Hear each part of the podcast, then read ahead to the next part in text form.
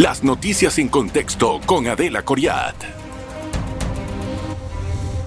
Bienvenidos, gracias por estar en contexto. Este programa seguramente le va a gustar porque vamos a hablar acerca del agro, la situación que está viviendo realmente casi todos los productores del país, si están en algún lado o en otro y se ven imposibilitados de vender sus productos, más bien los botan, los tiran en la calle ante los cierres de vías que impiden el libre tránsito. Hay una causa que todos sabemos cómo se está llevando a cabo en cuanto a la manifestación, la protesta y el alza de voz, pero también esa forma está trayendo nuevas consecuencias. Vamos a conversar hoy con un productor de Tierras Altas que nos va a contar exactamente lo que está pasando en esa provincia, Chiriquí, y nos va a decir cuáles son las medidas que se pueden, bueno, si es que las tienen, no sé, las medidas que se pueden tomar. Usted ha ido al mercado, seguramente se siente asombrado por los precios. Una, una col, perdón, buenas tardes, digo, bienvenido. Carlos, bienvenido, gracias por estar con nosotros, don Carlos. Gracias a ti, Adel. muchas gracias por la oportunidad. jamás ya habíamos visto los precios que estamos viendo en, el mercado, estamos, o en, el, en la tienda de la esquina, en el chinito, estamos viendo precios extraordinarios que, aunque en pandemia sí hubo movilidad ah, con, con, salvoconductos, pero las vías estaban abiertas, también teníamos algunos otros problemas, nunca habíamos tenido este escenario. Gracias. A ver, ¿qué está viviendo Tierras Altas? Bien, en relación a Tierras Altas, eh, podemos decir y tenemos que ventilarlo, es una situación crítica, una situación muy cruel la que viven todos los terralteños hoy en día.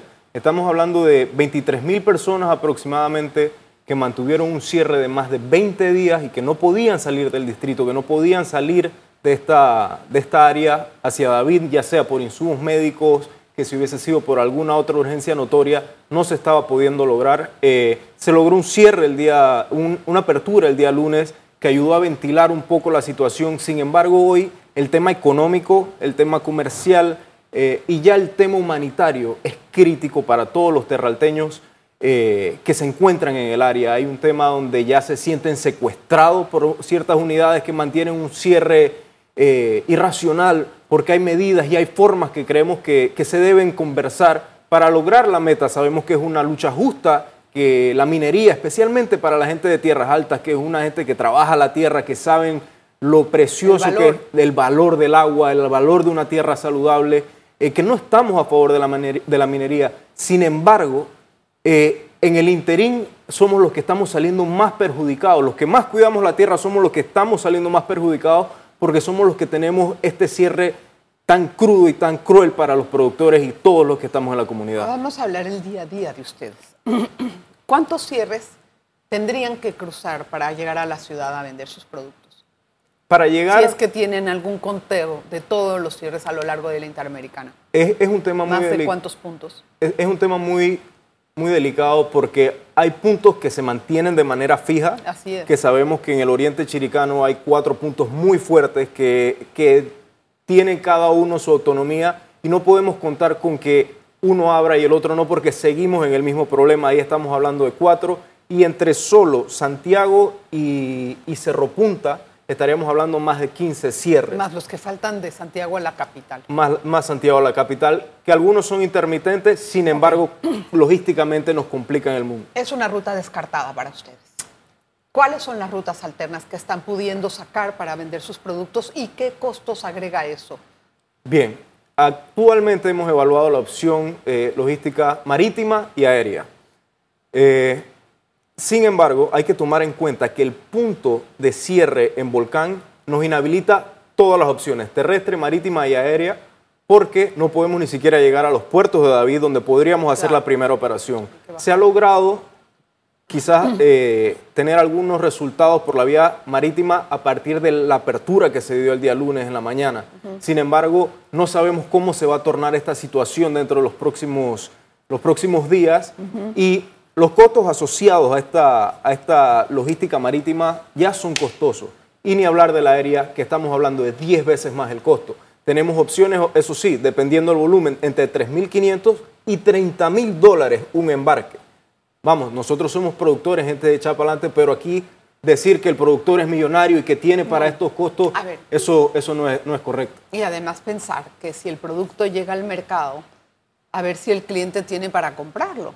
El otro día, o sea, fui a comprar unas papas, ocho o seis papas valían como 10 dólares. No, gracias. Pues la verdad es que no, no me urge la papa.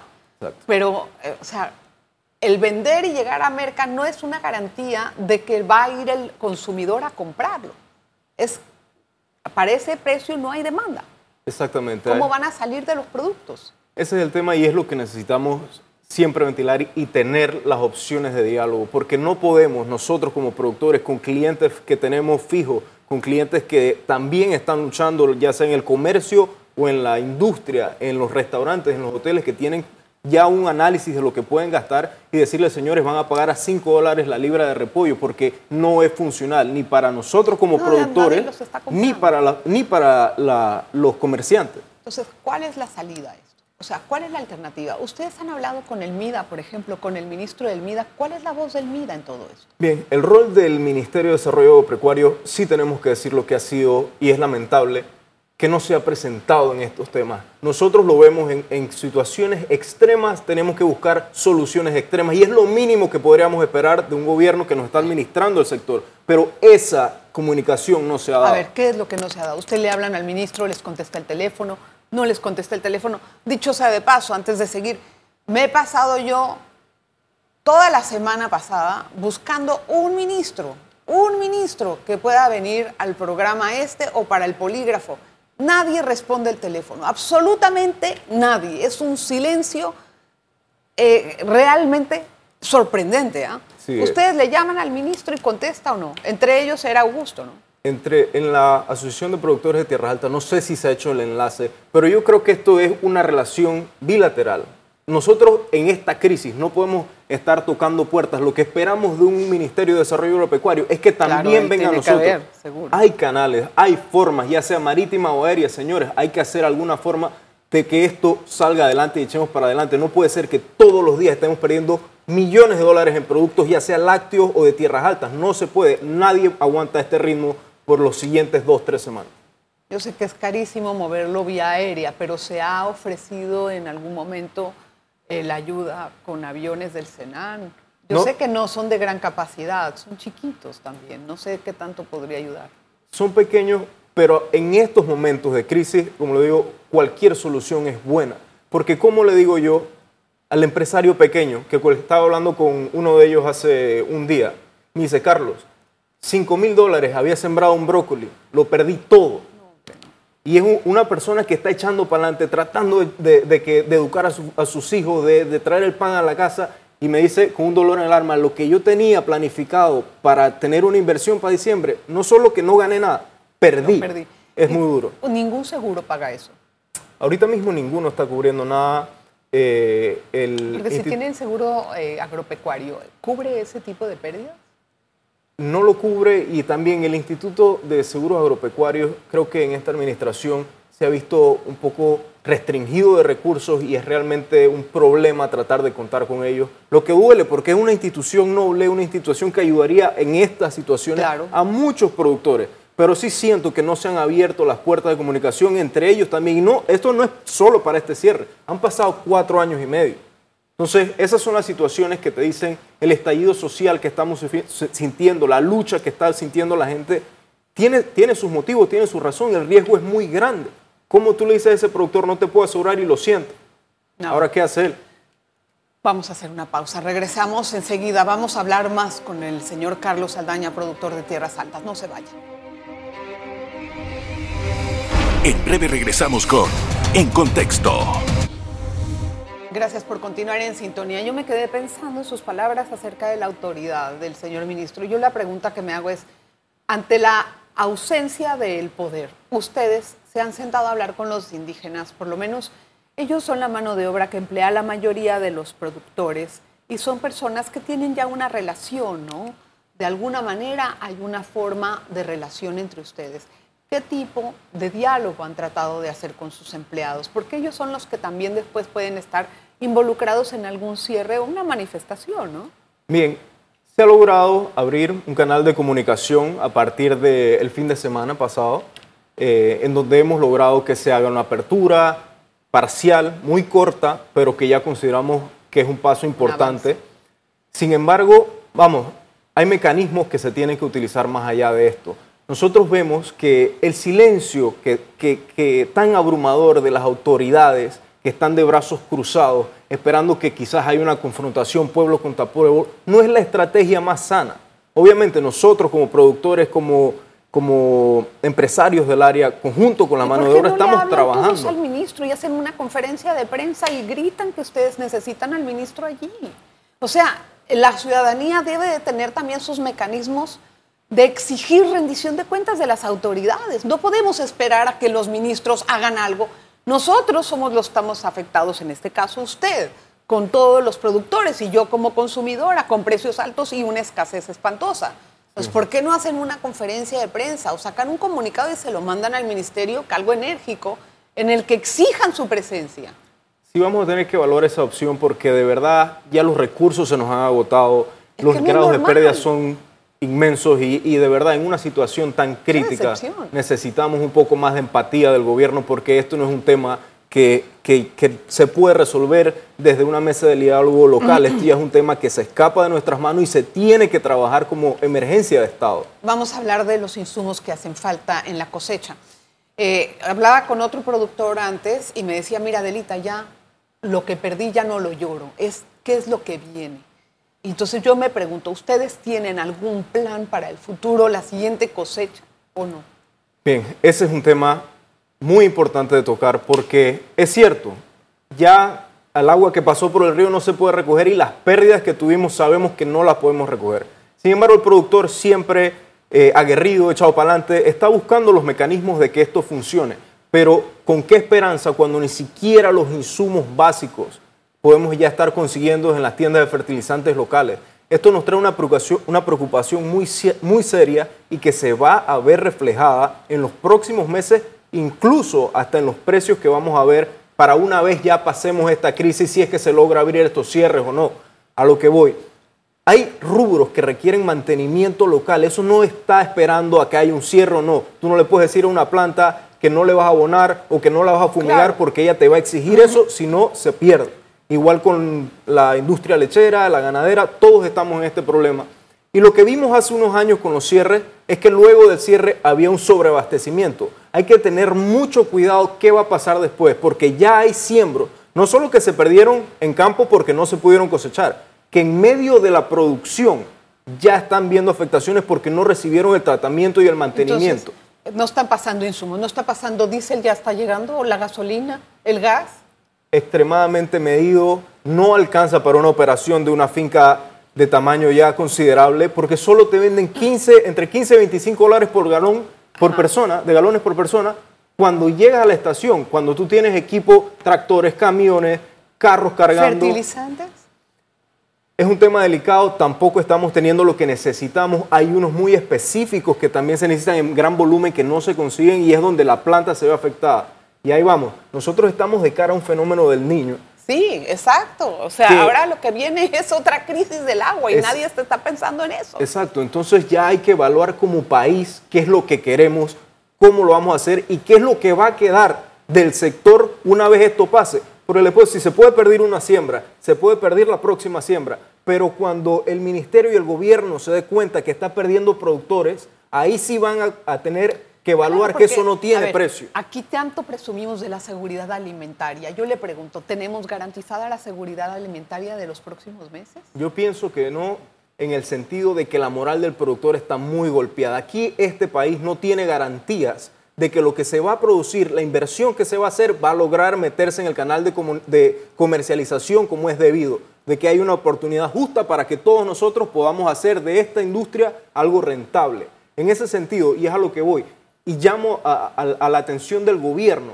de que tenemos la moral por el piso los productores porque ya hemos pasado una pandemia, pasamos un cierre luego de esto, ahora viene este otro cierre, cada vez que tenemos la oportunidad de que haya un repunte, nos caen a palo y no estamos logrando tener la sostenibilidad que tanto añoramos.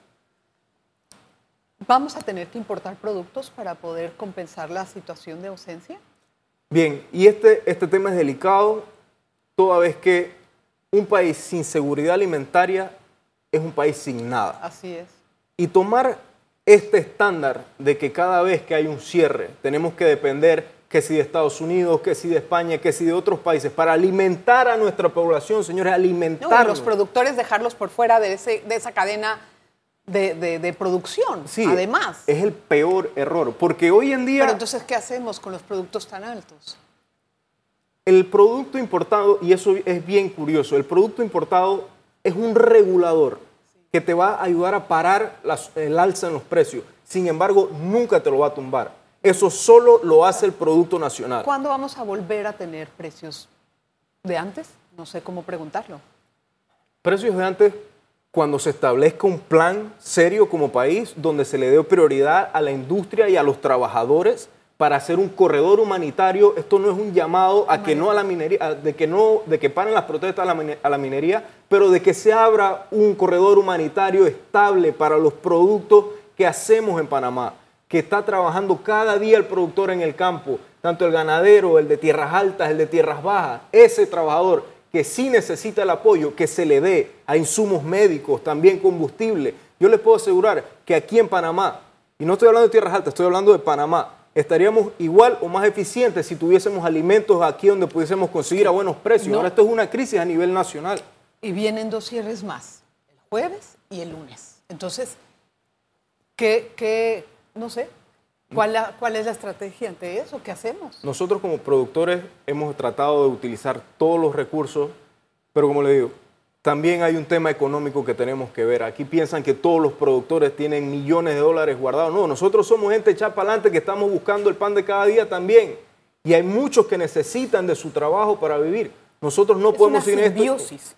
Los, ah, la gente necesita su trabajo, ustedes necesitan de los empleados. Es una simbiosis, es el libre mercado, es un mercado que realmente funciona de esa forma. Exacto, y hasta que también el gobierno no logre crear estos canales donde ambos lados nos podamos entender y seguir adelante con la lucha, ahí no vamos a tener descanso. Vamos a hacer una pausa, regresamos enseguida con más, no se vayan. En breve regresamos con En Contexto. Bien, antes de continuar con la entrevista y después de escuchar las palabras de este productor, como muchos otros que he sondeado, yo le hago un llamado enérgico al ministro Augusto Valderrama. Ministro, usted está en el puesto para resolver estos problemas. Usted está en el puesto para atender a los productores, para tratar de mediar en los diálogos, para salir y darles la cara a los productores. No es lo mismo tratar de hacer leyes del agro y después promocionarla por todas partes, haciendo ver de que el gobierno está haciendo un gran trabajo en el agro, a que cuando llegue la crisis ustedes no asomen la cara. Ustedes están para resolver esto.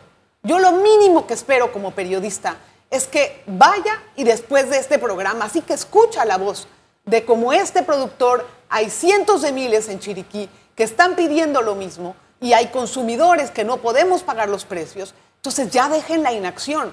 Ser un ministro es una responsabilidad. Ser un ministro es hacer su trabajo. ¿Cuáles son las vías de salida en este momento? Ahorita mismo necesitamos una intervención seria donde se logren acuerdos para establecer ya sea un corredor humanitario o una apertura para los productos agrícolas, insumos y para poder seguir adelante con el sector. Esto es un tema, y vuelvo y lo repito, que mantenerlo a nivel local, ya sea de tierras altas, ya sea de cualquier otra, otra región que tenga esta clase de cierres tan irracionales en su momento, eh, no vamos a poder llevar adelante. Necesitamos una intervención seria con autoridades donde podamos plantearnos como prioridad saber que necesitamos tener un país luego de, de esta crisis que estamos viviendo por el contrato minero. Y eso solo lo vamos a lograr si en una mesa de diálogo con todas las partes acordamos y de manera voluntaria todos estemos de acuerdo que sí se necesita apoyar al productor nacional a comercializar su producto. Esa tiene que ser la agenda número uno en este momento. Porque, no creo que vaya a surgir una mesa de diálogo si ellos ni siquiera están saliendo a la palestra. Pero necesitamos... ¿Con quién vamos a dialogar? Es que necesitamos hacer el intento con gente seria, con gente que de verdad deje a un lado también el tema político y, y tratar de buscar rédito político en estos momentos de crisis. Necesitamos gente que esté por Panamá, que esté por saber que necesitamos un sector agropecuario saludable luego de esto. No podemos decir que vamos a ganar la lucha contra el contrato minero a expendio de destruir al productor. Eso no se puede permitir. Pues y necesitamos intervención de gente seria y de autoridades competentes en este caso. Algunos pequeños productores están pensando en abandonar sus, sus siembras, sus productos, su tierra. El productor es una persona muy aguerrida que siempre sale adelante y lo ha demostrado a través de los años, con pandemia, sin pandemia, cuando las importaciones abastecían el mercado y no tenía mercado, seguía echando para adelante. Yo no creo que el productor luego de esta crisis va a dejar, va a dejar el campo. Sin embargo, lo vamos a dejar sin capacidad de poder crecer, que es igual o peor. Porque todo lo que se logró durante años de trabajo, pues se pierde tan rápido como lo estamos viendo. Yo no creo que lo va a dejar. Si hay una agenda y si hay una estrategia de los productores para buscar rubros que no sean tan sensitivos a estos cierres, a estas crisis. Sabemos que una lechuga, una lechuga romana, son productos realmente perecederos y nadie en un país sin garantías como el que estamos viendo hoy en día se va a atrever a, invertir en estos rubros, lo que podría traer escasez de ciertos productos. Sin embargo, yo sí creo y confío y, conozco a mi gente y sé que van a seguir adelante produciendo, produciendo de la manera tan noble y fuerte como lo han hecho durante años. Se desequilibra el abastecimiento, o sea, porque a, raíz de esta vulnerabilidad se piensa qué puedo producir mejor y entonces luego hay abundancia de esto, escasez de lo otro, hay que seguir importando y eso es la, precisamente la seguridad alimentaria que se pierde. Un comentario final, don Carlos. Un comentario, seguir llamando a la racionalidad, a entender que un país sin soberanía alimentaria no tiene nada. Nosotros hoy en día hemos puesto en juego a los productores de tierras altas, a la cadena de comercialización de los hombres que trabajan día a día para traerle la comida a Panamá en las épocas más críticas que ha visto este país. Ahora, en ese mismo sentido, yo invito a todas las personas que están involucradas en estos movimientos cívicos nobles, justos, a que también seamos un poco conscientes con el productor, con los que estamos echando para adelante, porque un país sin soberanía alimentaria no tiene nada. Gracias, don Carlos. Gracias, por estar con nosotros. Carlos Anaña es productor de Tierras Altas y gracias a usted por la atención que dispensa. Nos vemos la próxima. Las noticias en contexto con Adela Coriat.